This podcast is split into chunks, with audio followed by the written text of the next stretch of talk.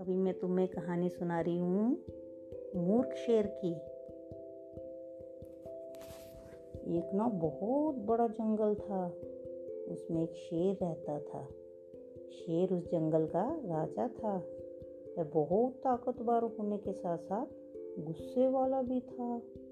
कभी कभी वो गुस्से में बहुत गलत फैसले ले लिया करता था, जिसका फल जंगल के जानवरों को भुगतना पड़ता था। एक दिन वह शेर अपने साथ बबलू के साथ नदी के किनारे घूम रहा था। तभी नदी को देखकर शेर ने अपने साथी बबलू से पूछा, कि हमारी इस नदी का पानी कहाँ जाता है?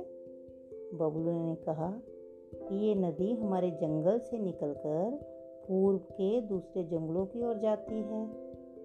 ये सुनकर वह गुस्से से तिलमिला उठा। कि हमारी नदी का पानी दूसरे जंगल के जानवर कैसे पी सकते हैं? शेर ने बगलू को आदेश दिया कि इस नदी के पास दीवार बना दो, ताकि दूसरे तरफ़ के जानवर हमारा पानी ना पी पाए। नदी पर दीवार बना दी गई। नदी का पानी जंगल में घुसने लगा, जिसके कारण सभी जंगल के जानवर परेशान हो गए। वो परेशान होकर बबलू के पास गए और उससे मदद मांगी।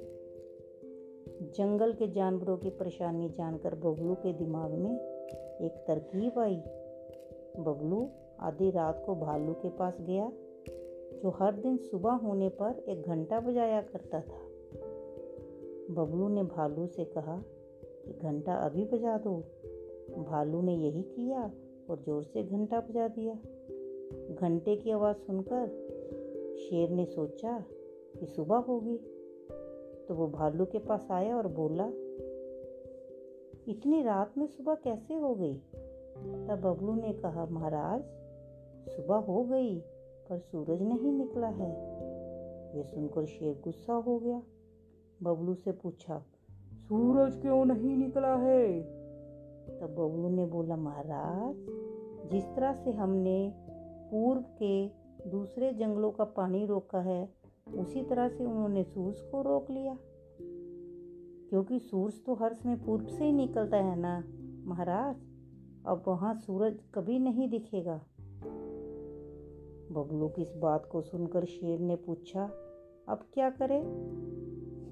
तब बबलू ने एक उपाय बताया और बोला, महाराज, क्यों ना हम अपना पानी उनको भी इस्तेमाल करने दें तो वो हमें अपना सूरज दे देंगे?